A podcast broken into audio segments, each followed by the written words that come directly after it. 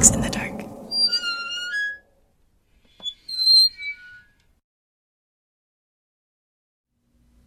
Hey, what's up, everyone? This is Mai Yang from Mix in the Dark. For my October special, I am hosting a three part story with two amazing storytellers.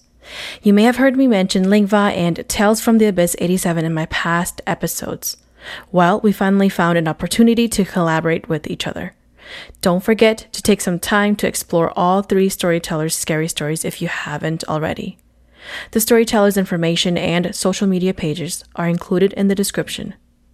Grab a snack, a partner, a blanket, and enjoy.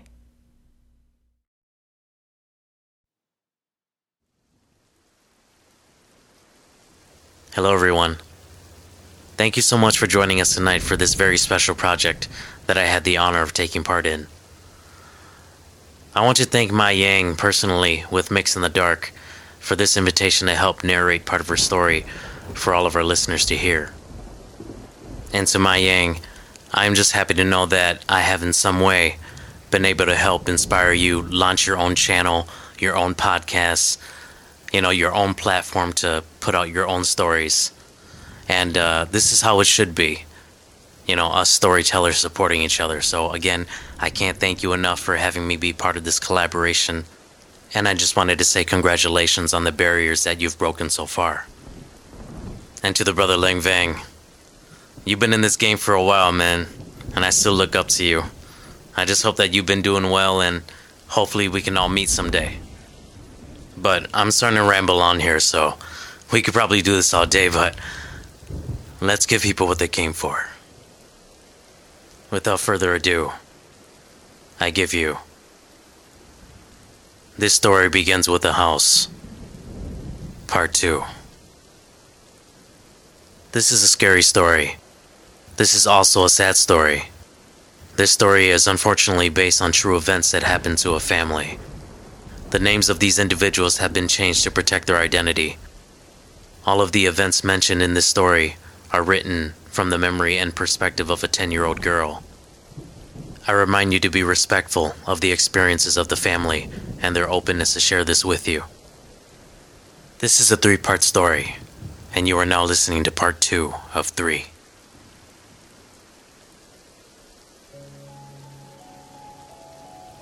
This story begins with a house. Not my sister Pana's house anymore. It was my family's. We moved into Pana's house at the end of my seventh grade year.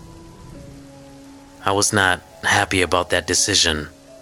For one, moving to Forest Lake would mean that I would have to attend Forest Lake District schools. I was not ready to make new friends.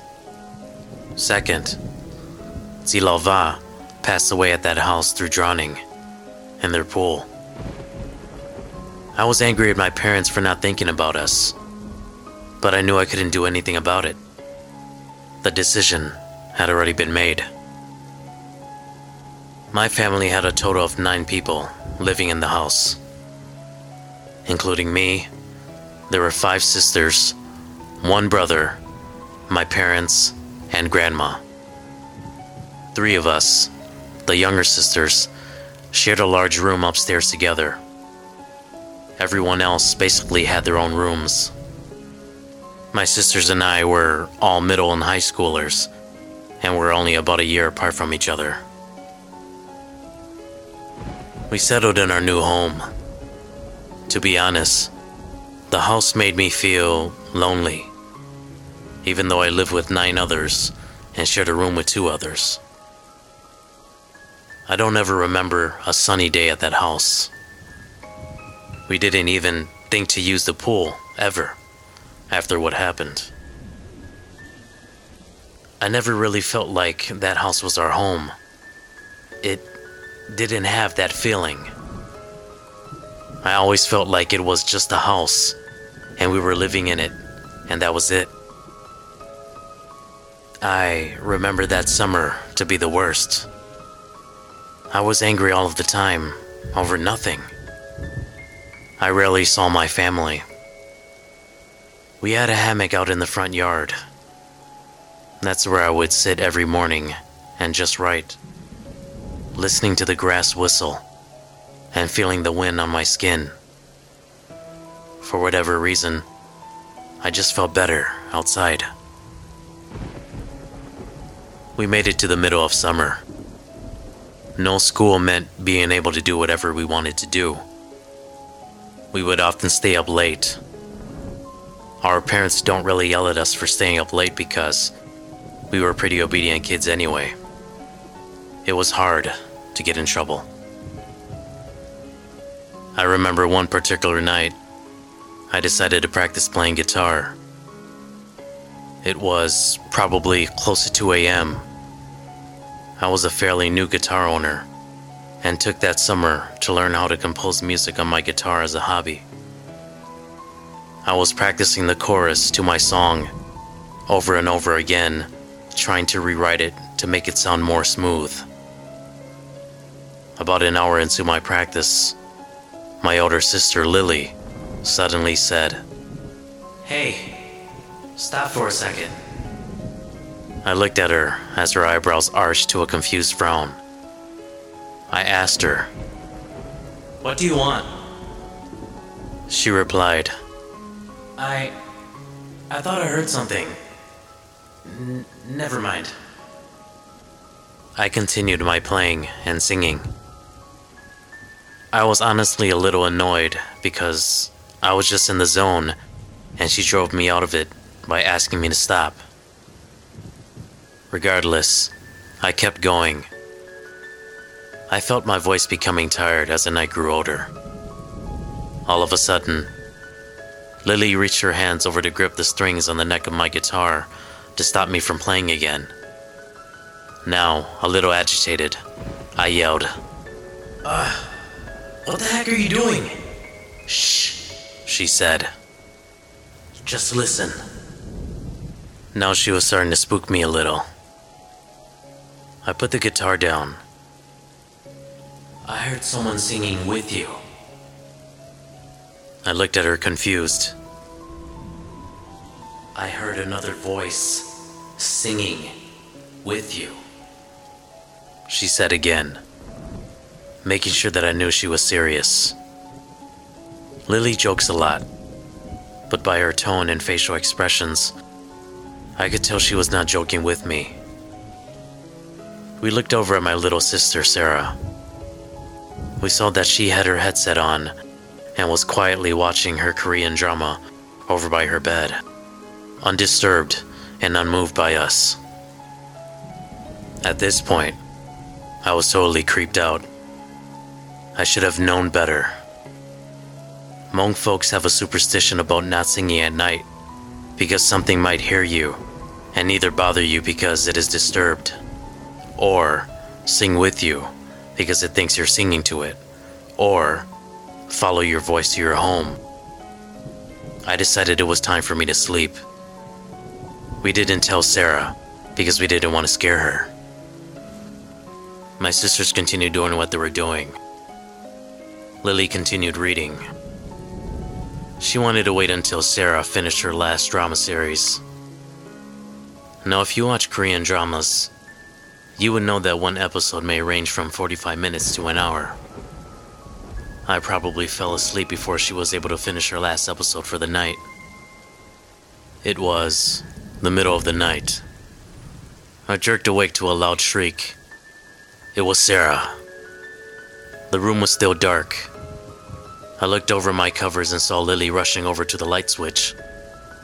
She flipped on the lights and ran over to give me an extra push to get out of bed. She waved her hands, gesturing for us to quickly follow her. I saw her panicked look and didn't question. We quietly followed each other down the stairs. Both of my sisters looked terrified. We went to knock on my other older sister's door. Her name is Mary. Mary turned on the lights and asked what was going on. I shrugged. I was just as confused as she was. Lily explained. We heard a strange noise coming from the windows. It. It was so close to the windows that it almost felt like it was in our room. We could hear it very clearly. It didn't really sound like a human. It didn't sound like an animal either. It sounded like a lot of voices put together. I don't even know how to mark it. Still confused, Mary invited us into her room. She took out extra blankets and pillows from her closet and began fixing a spot on the floor next to her bed for us to sleep on. We never told my parents what happened that night. They were far too concerned about building their farm, and we didn't want to stress them out more. My grandma was living with us at the time. She broke her hip bones in a fall a few years back, so she can't walk anymore. She also doesn't talk too much. One night, my oldest sister living with us at the time was coming home from work. Her name is Tina.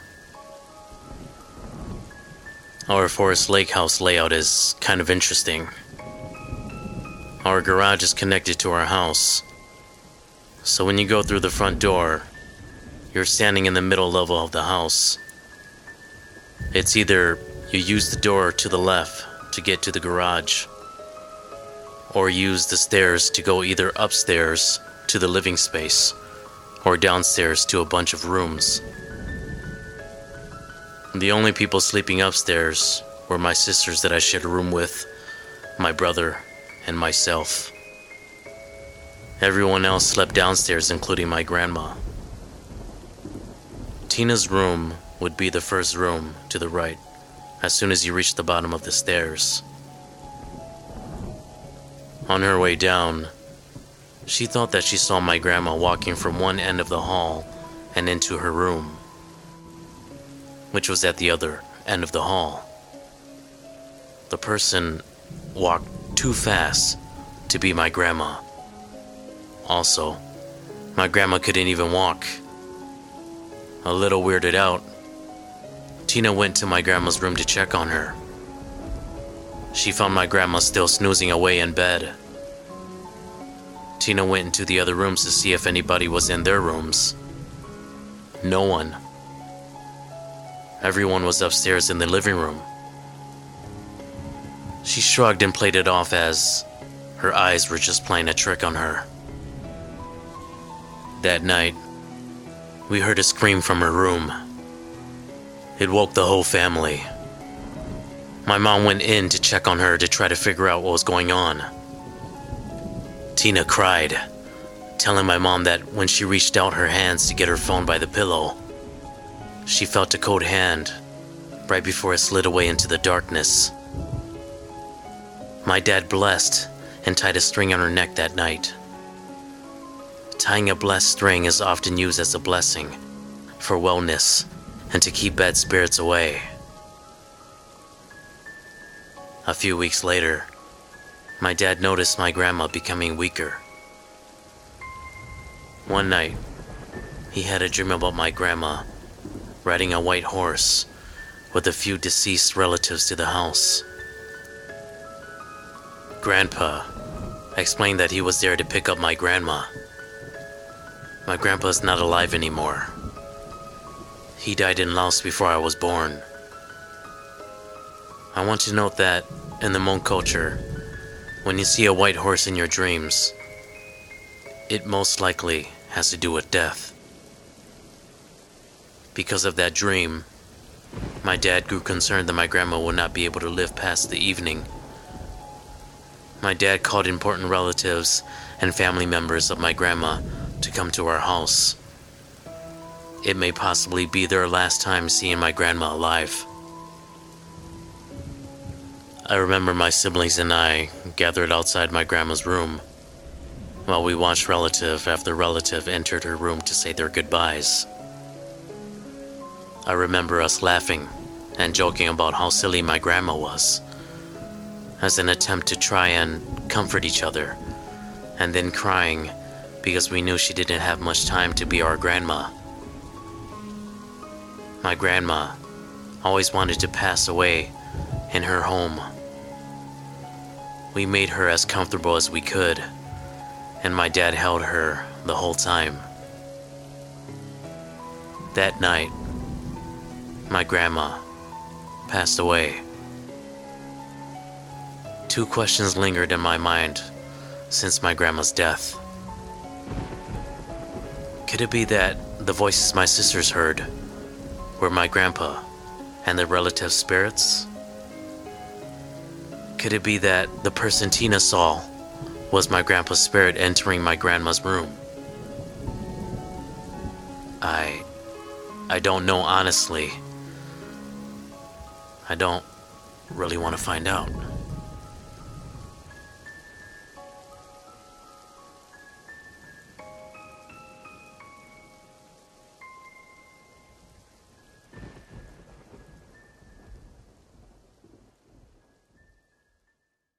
Thank you for listening so far. This story continues in part 3 with storyteller Mai Yang from Mix in the Dark. As mentioned before, all storyteller information and social media pages are linked in the description.